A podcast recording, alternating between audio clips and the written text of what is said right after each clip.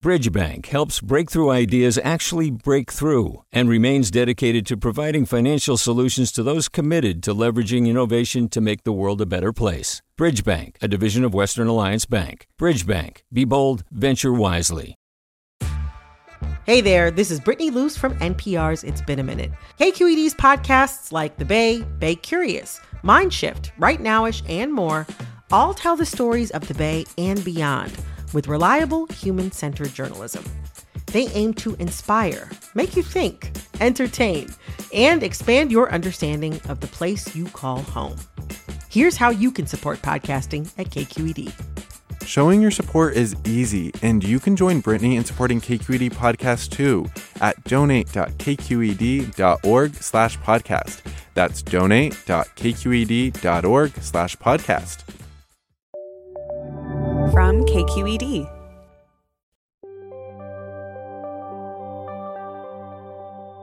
This pandemic has exposed so many disparities, so many cracks in the system. On today's show, people with disabilities speak out about the rage they're feeling right now and the worry that in this crisis, their lives are considered less valuable than others. People see me, you know, with my wheelchair, with my ventilator on, you know, some people just straight up feel like that kind of life is a life not worth living. For decades, people in the disability rights movement have forged a path when it comes to advocating for equality and creating safety nets of support for one another. This is one of the ways in which we contribute to society. We show people that even as we keep going, they have to keep going. In this time when so many of us are living in a virtual space, we'll also hear how teachers are adapting technologies so their students with disabilities can keep learning.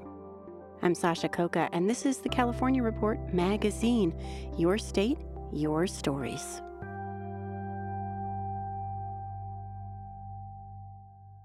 For a lot of disabled folks, getting access to emergency services like a food pantry or drive through coronavirus testing can be hard.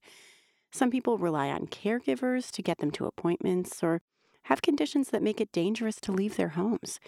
And for a lot of autistic people, like Hector Ramirez, losing that daily routine can be disarming. Our intern, Ariella Markowitz, checked in with Hector to find out what it's been like sheltering in place and creating new routines.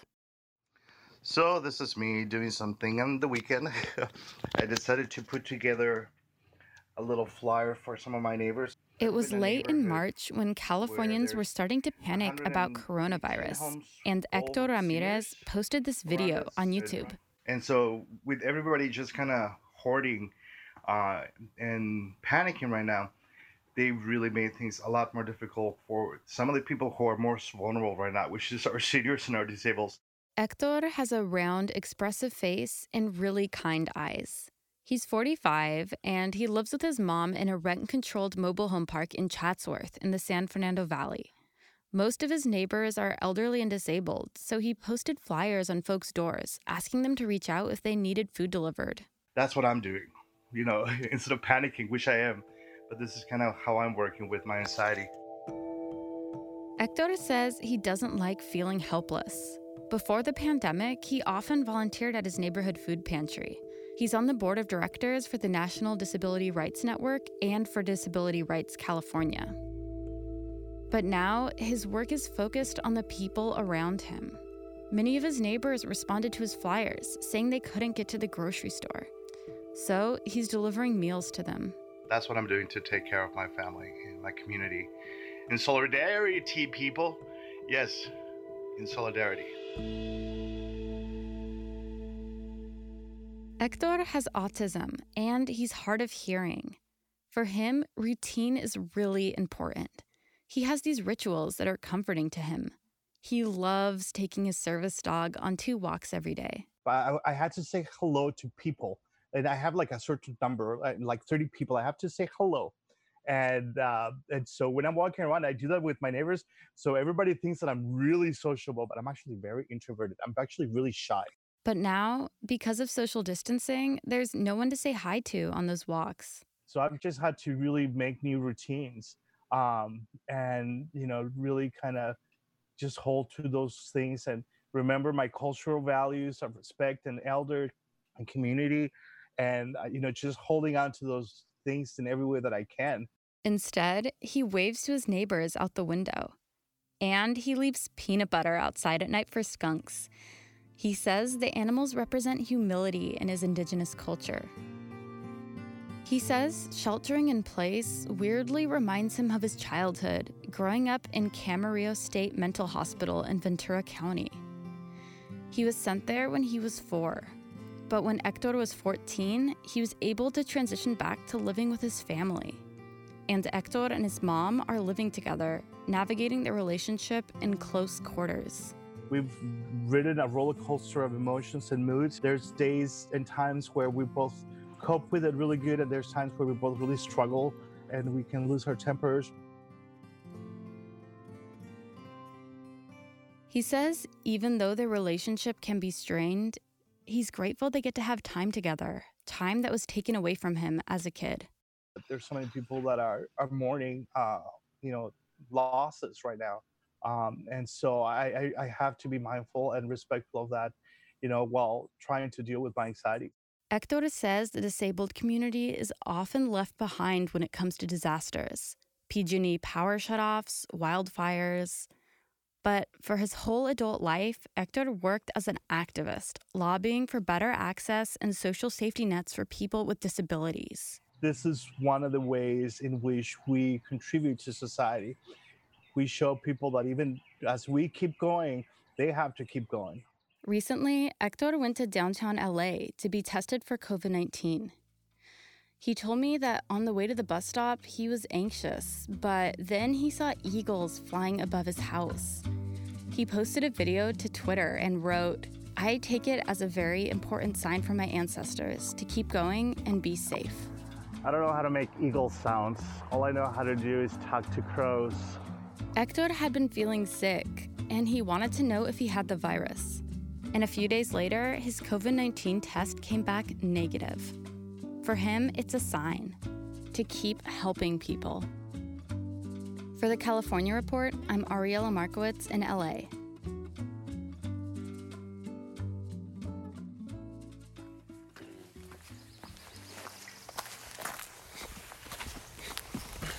I hear a bird. Bird. Bird. Bird. I hear a bird too. That's 19 year old Leo Rosa taking a walk with his mom, Shannon. Here you go. Here you go. We're not. We're not done. Leo is autistic. Where are we going to sit, Leo? We're going to sit on the. He talks, but he doesn't hold conversations. His family and caregivers assist him throughout the day. So we're going to go sit on the. On the bench. Like for Hector Ramirez, the change in routine these last couple months has been really hard for Leo. Transitions are difficult and they can even be traumatic. His mom, Shannon, says it's hard for Leo to understand how to socially distance properly.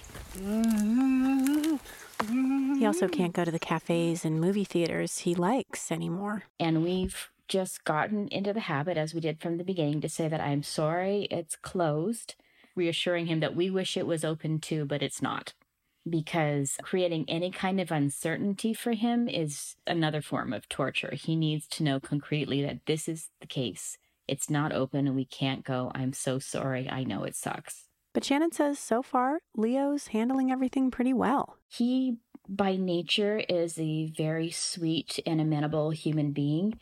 Uh, which he gets from his father. Full disclosure Leo's dad, Craig, works in the science department at KQED, where we produce the California Report.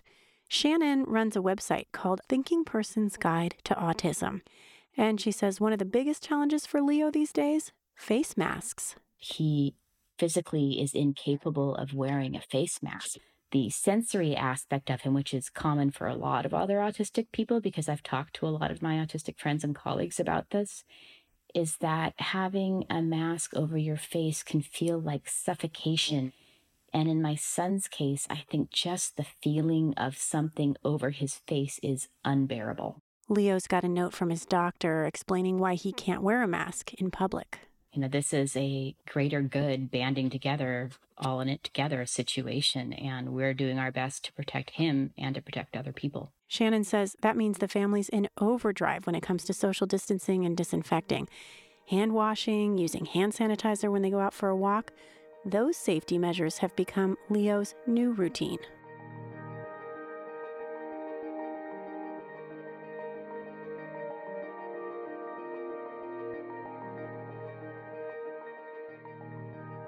And now we're going to hear from another activist in California's disability rights community.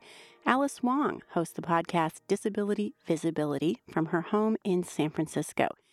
She uses a wheelchair and a ventilator and says there's a lot about the response to the COVID 19 pandemic that's been really upsetting to her. It just burns me up. The way people are so kind of ready to be over the pandemic and I don't think we're anywhere close to it. And see so many people go outside and really like absolutely not social distancing, not wearing masks.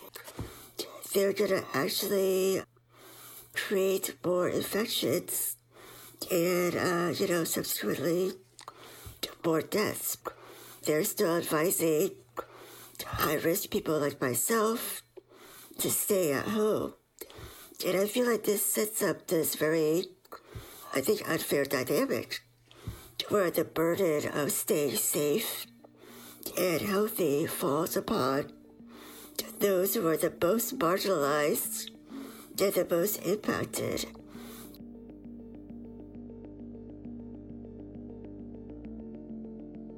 You uh, recently wrote a piece for Vox called I'm Disabled and I Need a Ventilator to Live. Am I expendable during this pandemic? And you know, you talked about this notion that if there's got to be medical rationing, that some people are considered more disposable, more invisible. Any sort of calculus about who's the most worthy often take into account issues about quality of life.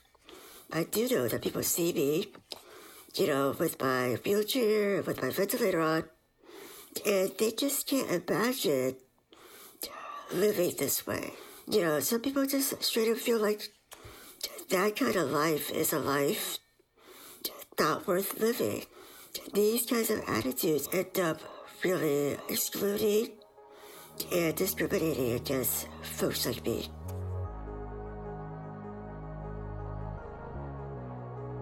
One thing that's really distressing to me is people living in nursing homes and other long-term care facilities that are dying and, uh, and infected with uh, COVID-19. It's so troubling to see people so ready to get the economy jump started and just uh, you know, relaxing everything while so many people are dying uh, behind closed doors. And I don't understand why there isn't more outrage over these deaths because, you know, these uh, systems, these institutions that exist are broken. And this is a real important time to think about, to rethink about why these systems exist, and uh, to really question them.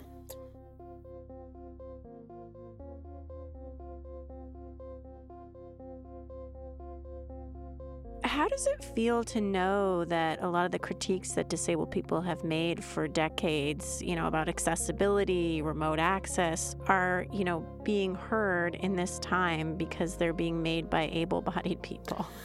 Yeah, I think it's a. Uh, it's bittersweet. I think it's wonderful that people are suddenly realizing, oh, you know, uh, working from home should be more flexible or learning from home and realizing this and uh, seeing how access really does benefit everyone. But I also feel uh, some concern and also some irritation that disabled people have been advocating for this almost after 30 years after the passage of the Americans with Disabilities Act. These kinds of adaptations should absolutely remain and become part of the default.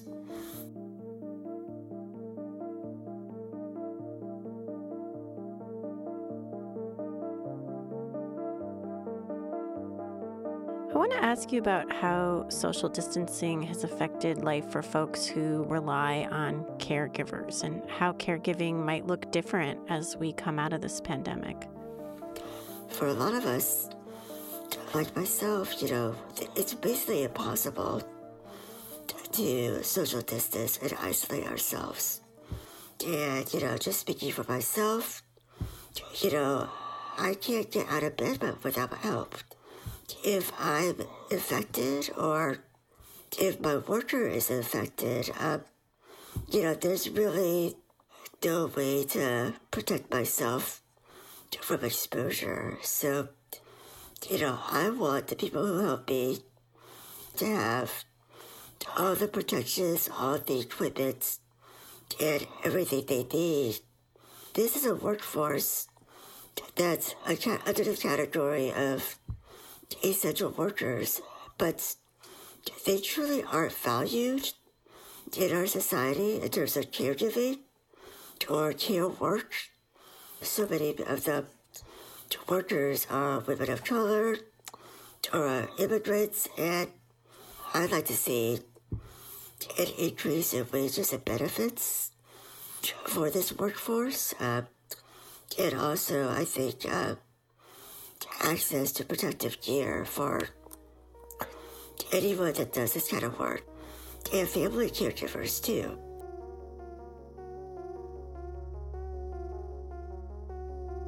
Alice, what's it like to be recording your podcast right now? And, and what are you hearing from your listeners about what they want to hear right now? We really need more stories and perspectives by the people who are most impacted by the this pandemic. For example, black disabled, uh, you know, chronically ill folks, because you know we can't separate you know, the racism and uh, the ableism and classism from this experience. This wasn't the first crisis disabled folks faced. We learned how to do with living in a world that's, you know, rather hostile and never designed for us in the first place. I think uh, the future to look so different. You know, I think so much of what what's happening during the pandemic and the flaws in the structures and systems we have are basically a failure of imagination. It's a matter of a culture shift and, uh, you know, political will. Alice Wong's new book, Disability Visibility First Person Stories from the 21st Century, comes out next month. The pandemic has exposed so many ways people with disabilities are especially vulnerable to isolation or cut off because they can't access tools that keep them connected and engaged. A few days ago was Global Accessibility Awareness Day. The idea is to get folks thinking about digital access and inclusion and people with different disabilities. KQED's Julia McEvoy brings us the story now of an educator in Sonoma County who works with kids who are visually impaired. He's been getting creative about making sure his students can keep learning. Here's how Neil McKenzie turned his garage into a tactile production center. When word went out Friday, March 13th, that schools were shutting down starting that Monday, Neil remembers just kind of freezing in place in his office. So what can I do? What's like the most important thing? It's so overwhelming. You almost have to just like focus on one thing. Neil works with visually impaired students from kindergarten all the way to high school age. So what he focused on were the machines, the ones that can print out the assignments and instructions in Braille. Uh, we were talking about kids who really just need that braille and they need that tactile reference. There's really no stand in for that. So Neil sprang into action. I was able to go back to our office for, I think I had half an hour. And he started moving these large machines into his small, compact car. They now sit in his garage along a wall in between the car and his laundry machines. So now we're gonna walk over to my left because I can't go the other way because the cars are blocking it. And we are walking up to my 3D printer, which is also going. And you can also hear the washer and dryer. So this place gets pretty noisy.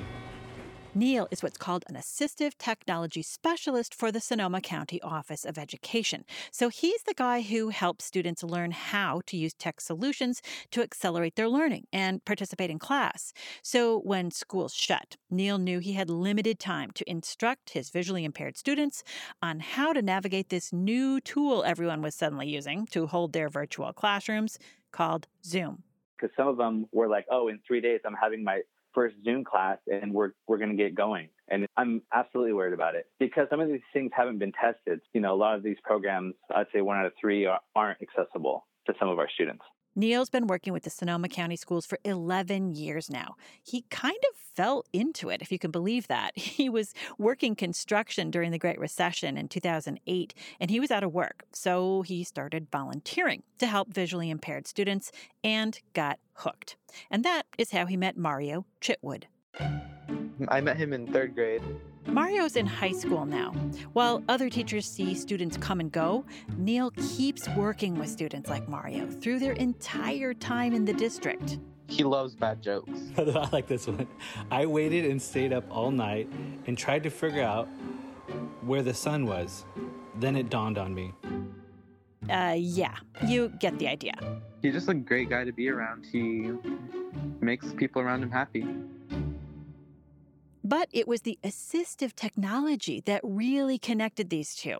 They loved finding anything that could make Mario's life more interesting or make him more independent. We just began to bond over finding new things, and I pushed him to like teach me. We push each other really. After Mario's family lost their entire home in the massive 2017 Tubbs fire, it was Neil who helped Mario get a new computer designed for the visually impaired, a pricey one called a Polaris.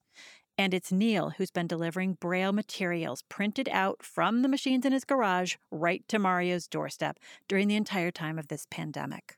Because right now, the math that I'm doing, it has to do a lot with visuals. So he prints out like diagrams, and I can then get the same information that a sighted person would get. It's been two long months since school campuses closed, and Neil says things are getting a little better. As far as Zoom goes, he did manage to get his students what they need to translate their screen into Braille. He's still just trying to run slightly ahead of classroom teachers to make sure his students get the tech they need. Trying to make sure that they're not left behind with this remote learning. So Neil continues to problem solve. He's just set up another mini factory in a Braille teacher's garage, so she too can print and deliver materials to students. For the California Report, I'm Julia McEvoy in Sonoma County.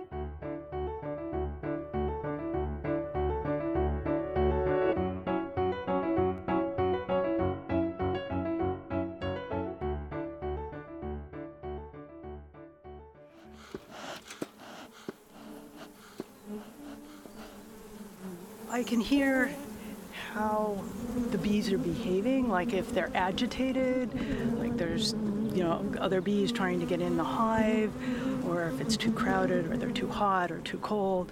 Um, the volume goes up. That's Ariel Gilbert. She's been blind for 30 years, and she's a beekeeper in Petaluma in Marin County. We first brought you her story last fall as part of a collaboration with Sam Harnett and Chris Hoff from the podcast The World According to Sound. They wanted to learn how Ariel tended her bees using senses beyond sight.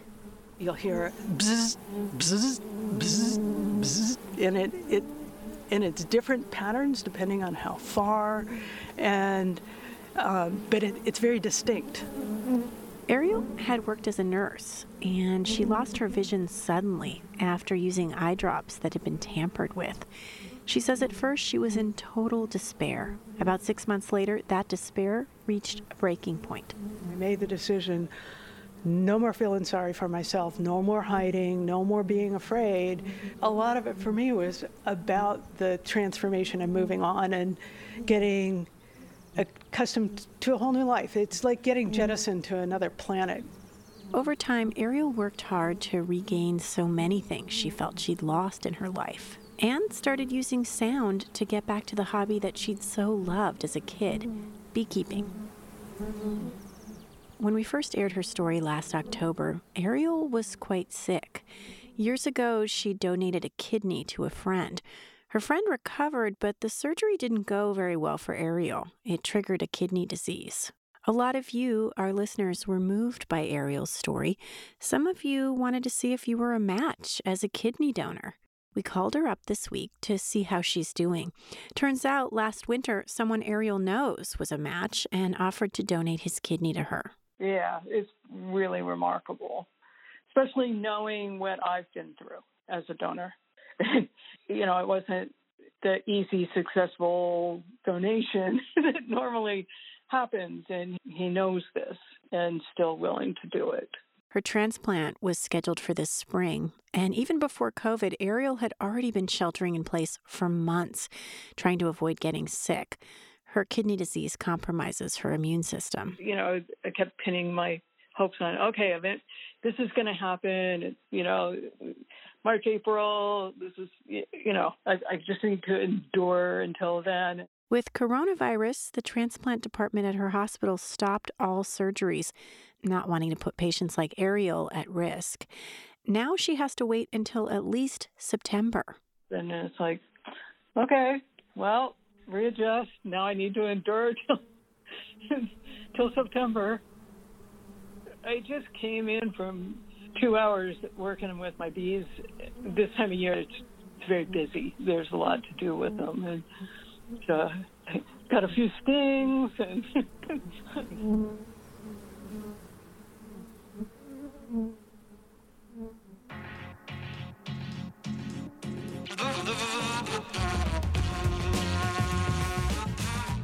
Look for Sam Harnett and Chris Hoff's documentary about Ariel Gilbert and more stories about folks with disabilities and the pandemic on our website, californiareport.org.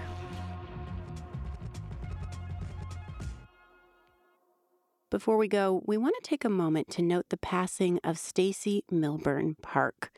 She was an advocate, an activist, and one of the founders of the Disability Justice Culture Club, an activist gathering space for disabled people of color. During the pandemic, they've been spearheading mutual aid efforts, including making hand sanitizer to distribute to homeless encampments. Stacey's death is a huge loss for California's disability rights community.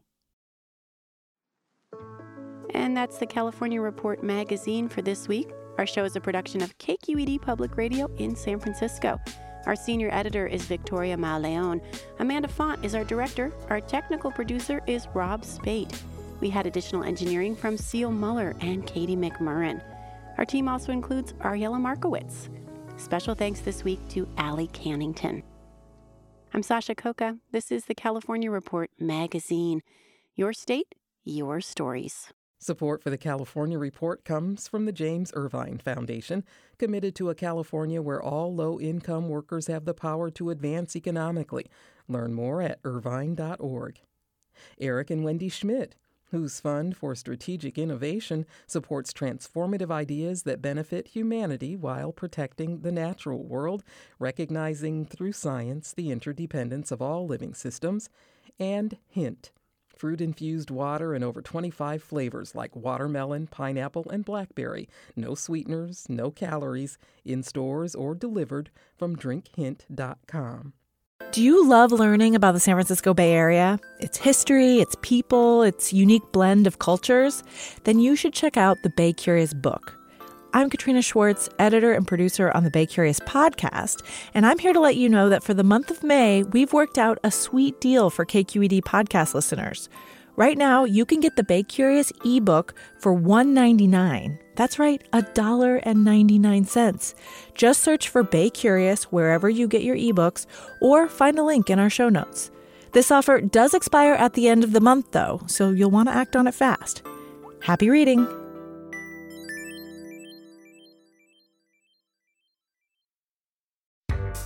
Hi there, I'm Rund Abdelfatah from Throughline. If you're listening to this podcast, you know that KQED produces exceptional storytelling that keeps you informed, inspired, and entertained. Their podcasts cover issues from your neighborhood to the entire country and everything in between. Support this work today. You can help us continue to bring quality podcasts to your ears. Just head to donate.kqed.org slash podcast. That's donate.kqed.org slash podcast.